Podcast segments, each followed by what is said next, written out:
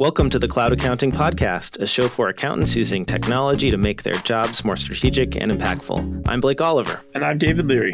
So, David, how was your week? Mm, pretty good. I don't think I did, I did anything, but I, I was watching you on social, though. I think you did something this week, right?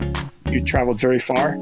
Yeah, I traveled very far to downtown LA, which uh, it's it's not a not a trip that you make unless you have a good reason to go there from the San Fernando Valley. Uh, I was with Flowcast at the Accounting and Finance Show LA, which was at the Convention Center downtown on Wednesday and Thursday. So they moved that show then? Because I think before it was always at the Hilton at the airport. Yes, used to be at the Hilton at the airport, this time at the Convention Center. Um, interesting event. I've never been to a conference where everything was all in one room. So all of the keynotes, all of the breakout sessions were all in small areas within the expo hall, in the different corners of the expo hall. And so uh, during the keynote, it was fine because only one person was speaking. But during the breakout sessions, it got pretty noisy um, because you had people competing basically uh, for to be heard.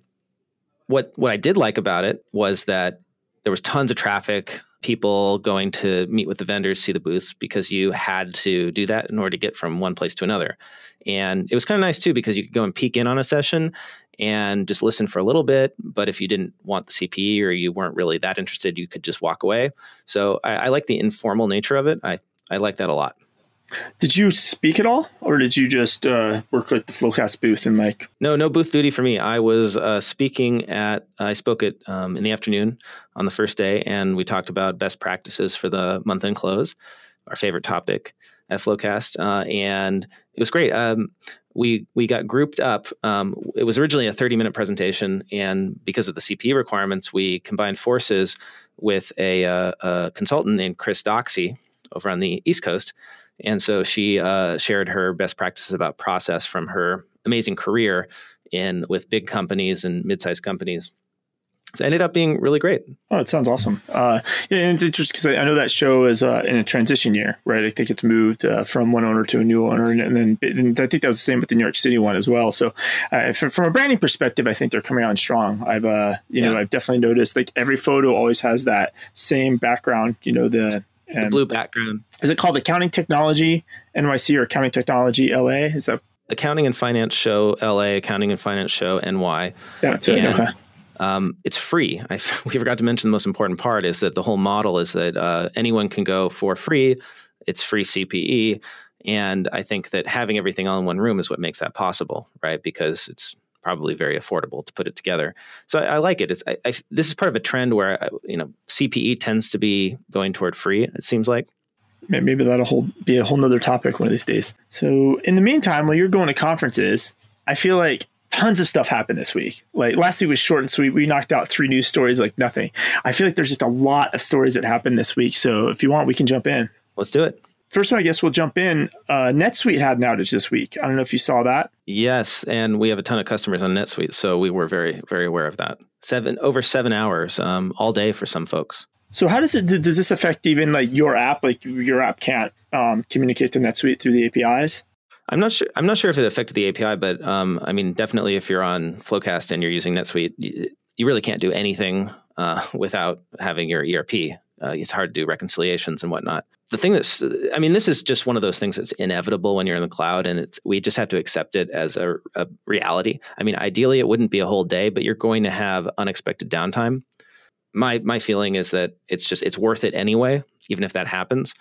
The problem with with these these outages is that sometimes the response by the company isn't the best and the customers are left in the dark.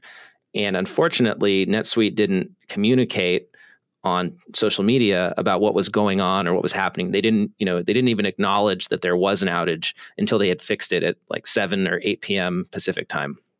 So there were people on Twitter complaining about this, getting upset, and I, you know I'd be upset too if I didn't know anything. Right? It actually reminds me of when the power went out here in LA, and LADWP wasn't telling people when it was going to come back on.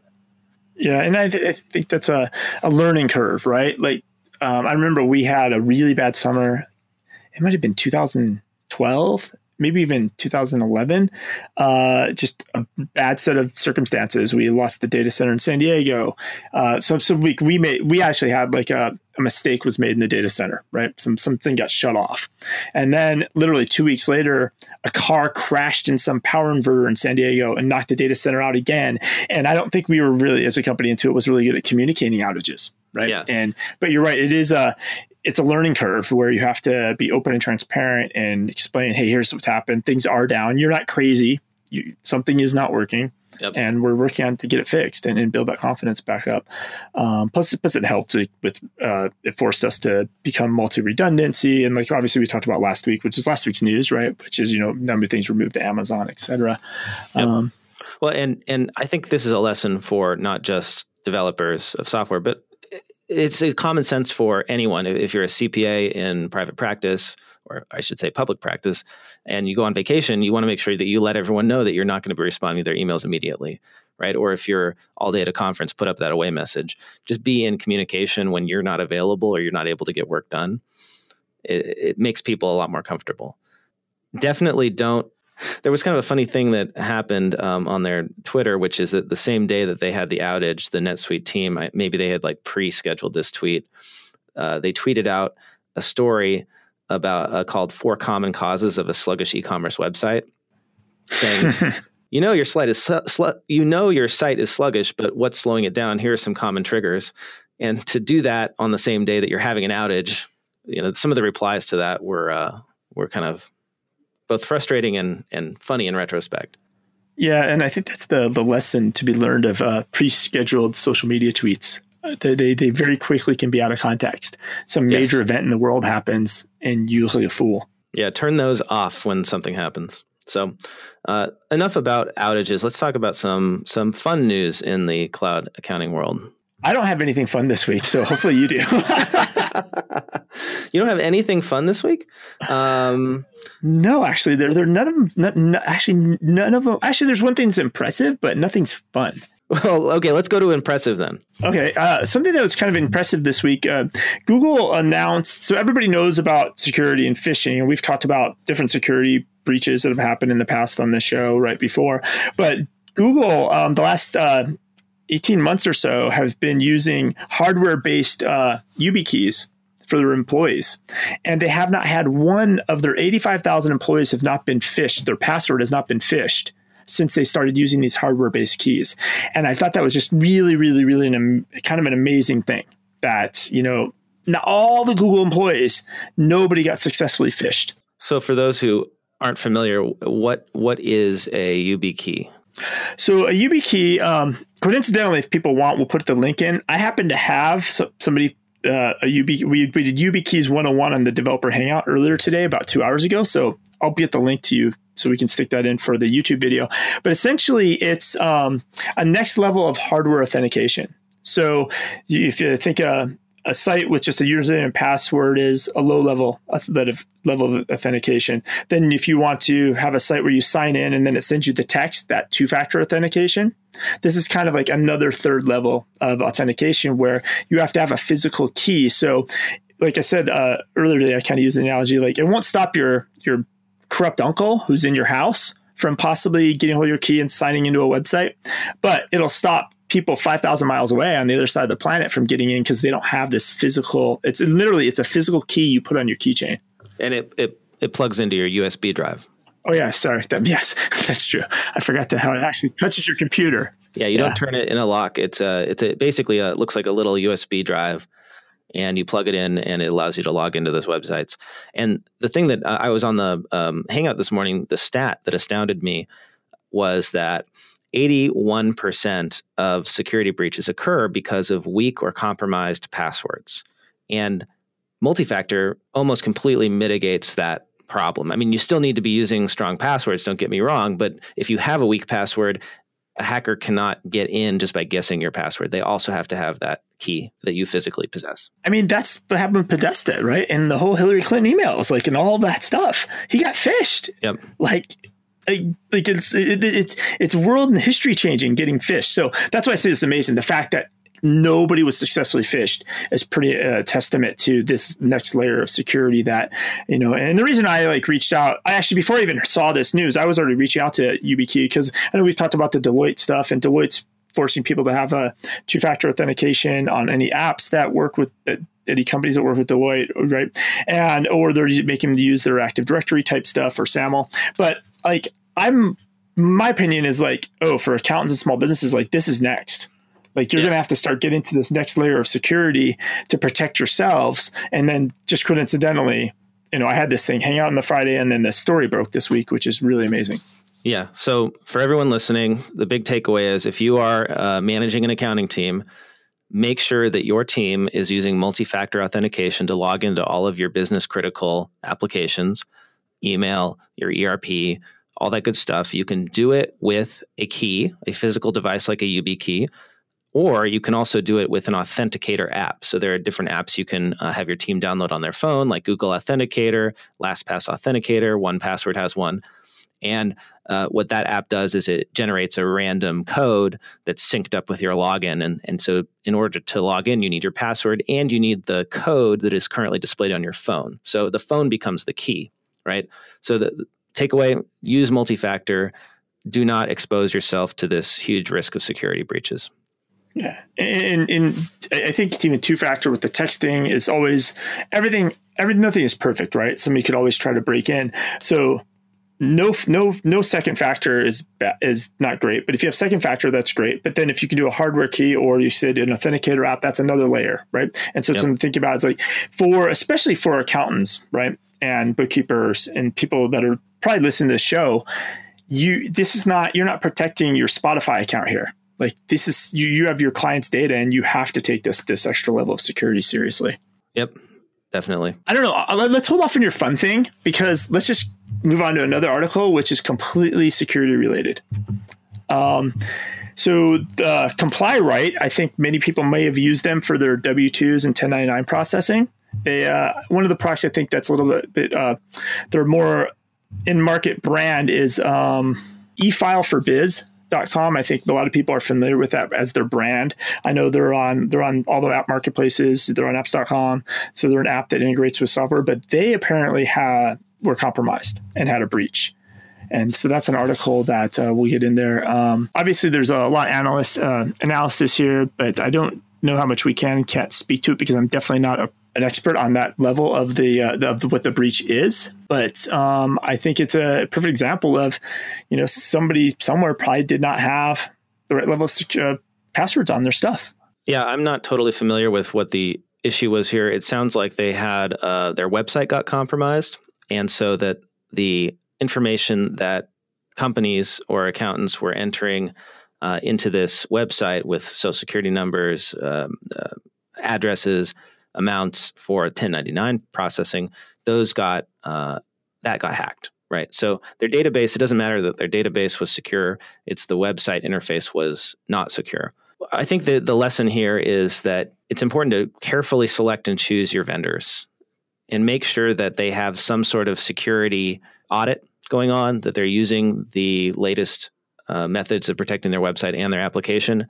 Because in this case, it's a lot of critical information, you know, social security numbers, addresses that people can use to file fraudulent tax returns or steal your identity. If if you don't already have a credit lock uh, on your account, it, chances are most people in this country at this point have had their social security number stolen. It's kind of crazy that this has happened, but there have been so many security breaches recently. It's likely that you, the listener, you have your social security number out there somewhere. So I personally, um, after one of the latest data breaches, I went and I put my uh, credit files on freeze at all of the major credit bureaus. So I have to opt in to unfreeze it so that I can, you know, get a, a loan or whatnot. Um, two perks to that, or two benefits to that. First of all, it's harder for me to actually go open a line of credit because I have to do something. So I'm less likely to go just open random cards, which is good. Uh, second is that uh, somebody who has my information, even if they have it, they can't go open up a credit card. They can't go buy something and get credit using my information. There might be another implication here for accountants and bookkeepers because I, I think what happened is ComplyRight started informing people of the breach, but nobody knew who the hell ComplyRight was, right? If, if, if, if my accountant or bookkeeper filed my 1099 with ComplyRight, I don't know. I have no clue. So if I get a letter from ComplyRight, like stating that there was a breach and my data was exposed, my first question is, who are you and why'd you have my data? Oh, so yeah. there might have to be where there might you know, I think maybe accountants and bookkeepers might have to start thinking about a policy of really disclosing when you are using these other apps who might have their data because people did that's the i think i saw there like people didn't know who this company was when they started getting notified of the breach right yeah so that's the complexity is that somebody your accountant uh, your controller a company that you work for as a contractor used ComplyRight to file your 1099 or send you your 1099 you have no connection to ComplyRight? But your data has been breached and they have notified you and you have no idea why you're getting notified now.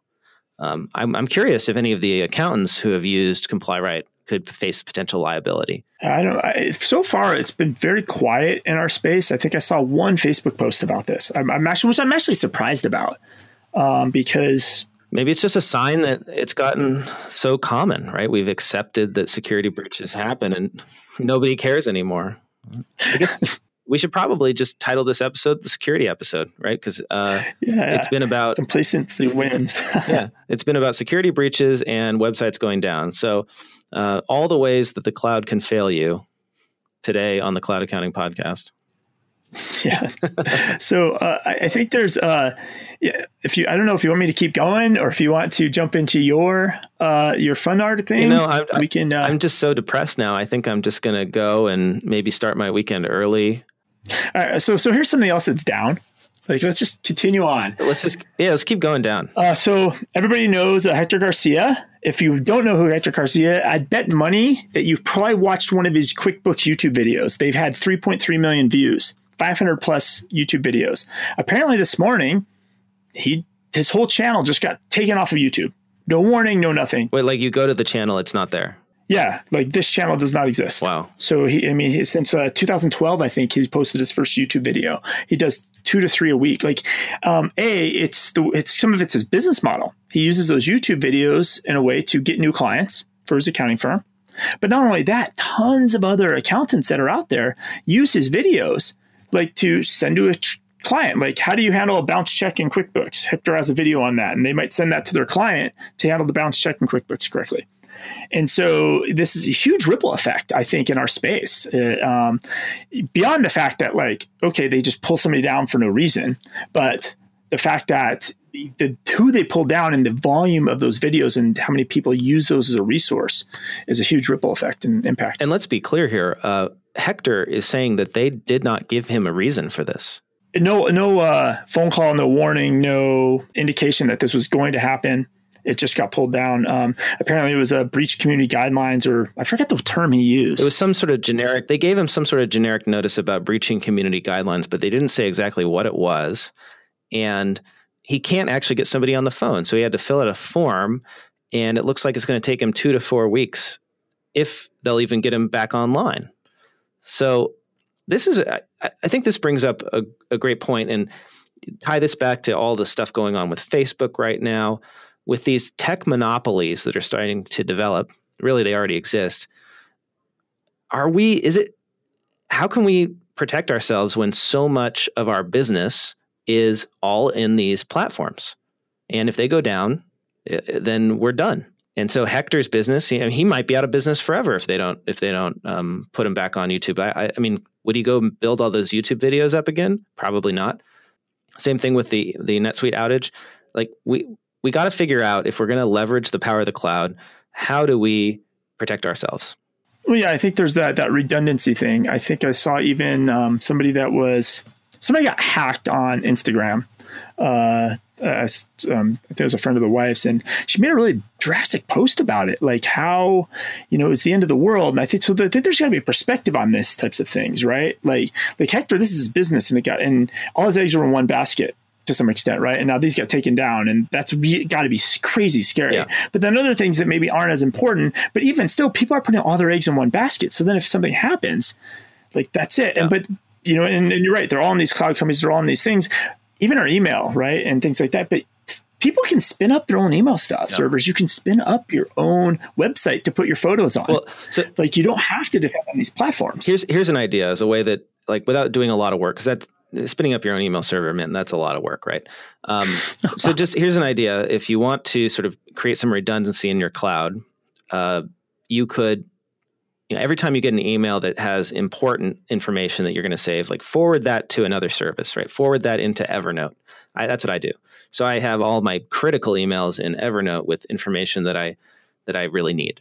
Um, gr- another example is if you're uploading videos to YouTube and you don't want to be uh, stuck with YouTube and and dependent on them, is also upload them to Vimeo or another site or your own site. Save them somewhere accessible where if if you get banned for some reason, you have another option. Well, I think even with this this podcast, I think I have it. It automatically gets saved to Dropbox as we're recording it, but then I copy them to my OneDrive as well, and then you upload them to the to the internet, right? Yeah, and, and then you have copies. So it's yeah, it, you definitely want some sort of redundancy, um, especially for something that's super mission critical. Well, and another great example is if you're a CPA or a, a, a CFO and you're you're on your own, you're a consultant, got your own firm. Um, don't rely on channels like LinkedIn and Facebook for all of your marketing. Have your own website where you own the domain and you own the hosting so that that's not going to go down, right? That is your that's the place where you put everything and you syndicate it out onto social media, onto these big tech companies that could arbitrarily ban you for any reason. And that way, yeah, it still hurts if like you get taken down from Facebook for whatever reason, some arbitrary reason, but you've got your own website still there. And that's the primary place where you direct people. So, so just to summarize, you're saying create your own content, host your own content, keep your content under your control, and then propagate it out to these other sites. So if one of these sites has a hiccup, they go out of business, they don't exist anymore, your content still exists, and you just have it also existing on seven other places. Yes. And I would say that um, in terms of accounting software, like ERP software, uh, QuickBooks, whatever, is make it part of your month end close process where you are exporting your key data every month into a format that you can back up and save and have accessible in case you need it, at least on a yearly basis, which is what I do. So I export my general ledger for my own personal accounting and tax information into Google Drive every year, right? And that way, if if I lose my account, I'm good. That's an interesting strategy. And I, I remember back in the tech support days with QuickBooks, uh, QuickBooks for Windows. Like this is going way back, you know, for me, you know, before you were born, Blake, maybe I don't know. and uh, I remember uh, that we would tell that to customers, like, get yourself a notebook, right? And at the end of every month, you make a backup to their three and a half inch floppies. You put them in that notebook. You print out your profit loss. You print out your balance sheet, right? And you put that in there for that month and then you do the same next month so you have this always this like aged backup so if worst case scenario things happen you keep that notebook somewhere else right so there's a fire some worst case scenario at least you have you could go back 30 days and if those discs are bad or something went wrong you go back to 30 days before yeah. that right and so but that's you're doing that same model you're just doing it in a more modern way yeah that's a great point right we we've been backing up forever, right? Ever since the invention of the personal computer, people have advised that you back up your data off your hard drive onto some other media. And we were doing it on floppies, we were doing it on rewritable CDs. And then we got in the cloud, and suddenly people thought, oh, we don't need to back up anymore. Not true. You definitely need to have an emergency backup, and you need to figure out when it's good to do that, have redundant systems, right? Um, let's say your online store goes out, you're on Shopify or something, and it goes out. Do you have a way that you could still fill orders if you had to for a day or two? What if your point of sale goes down in your store? Do you have an emergency way to charge customers? Have a backup credit card terminal, right? Uh, have a uh, if you are not using Square, let's say you're using some other merchant service, have a Square uh, one of those things you plug into your phone so that you could charge customers in the event of an emergency. Yeah, that's a, a, good point. I think is is how do you you know all, not having all your eggs again in one basket, right? Like you might have to have a backup merchant service account, right? Or you know, hey, if they, or, at least think about it. And and this is something an opportunity, I guess, for you account accountants out there, right? Do you have you worked with your clients on a disaster recovery type situation yep. plan? Yeah. Right? Like if their retail and their point of sale goes down or they can't do their internet goes down, how do they make money? How do they charge customers? Um, they don't want to put a sign up that's closed. So yeah, this is a good exercise I think accountants could do with their clients for sure. It's a great consulting opportunity. Definitely come up with some sort of service offering around that. And if you're not in public accounting, let's say you're um, in corporate, uh, this act exercise still applies to you, right? You need to make sure that your systems are redundant in some capacity. So actually that's one of the benefits of cloud storage that I recommend to people if you know using Box or or or Dropbox, for instance, is that uh, you can sync those files to your local hard drive. So if if those services go out for a day or two, uh, you still can work on the local files, and then they um, sync back when it comes back online. Uh, we d- we just had that question at the show, uh, and I think that's a great benefit. Yeah, I definitely sync my stuff to my local hard drive uh, 100%. Everything's in both spots for sure. So I do have another article, but I think I want to, so we can actually have enough time to talk about it correctly, and I'll just preview it for next week. But there's an interesting article from Accounting Today about a career path is longer for women in accounting. And I want for us to take definite time to talk about it properly, not rush through it. So let's hold that one off until next week. Um, and if you want to jump out and you said you finally have something fun, like let's just do yours now. Like I, am done being the Debbie Downer here. Oh no, week. I, I'm I I actually forgot what that was. So it was this. This was all security. This was all um, the challenges of the cloud, but how you can protect yourself. That's let's let's leave it at that this week. You promised me this fun thing, and that's it. You're just leaving the listeners hanging. I, I blame you, David. It's, it's your fault. You did too much too much uh, serious stuff this week. well, I guess people will have to uh, subscribe so they don't miss next week. If anybody um, wants to get a hold of us, What's the best way to get hold of you? Tweet at me. I'm at Blake T. Oliver or connect with me on LinkedIn. Okay, or you can tweet at me. I'm at David Leary. Um, please subscribe so you don't miss next week because obviously Blake is going to find this missing link that's so fun that he promised us a half hour ago that we'd have, and we'll go from there. Thanks, everyone. Look forward to talking to you again, David, next week. Awesome. Later, Blake. Bye, everybody. Bye.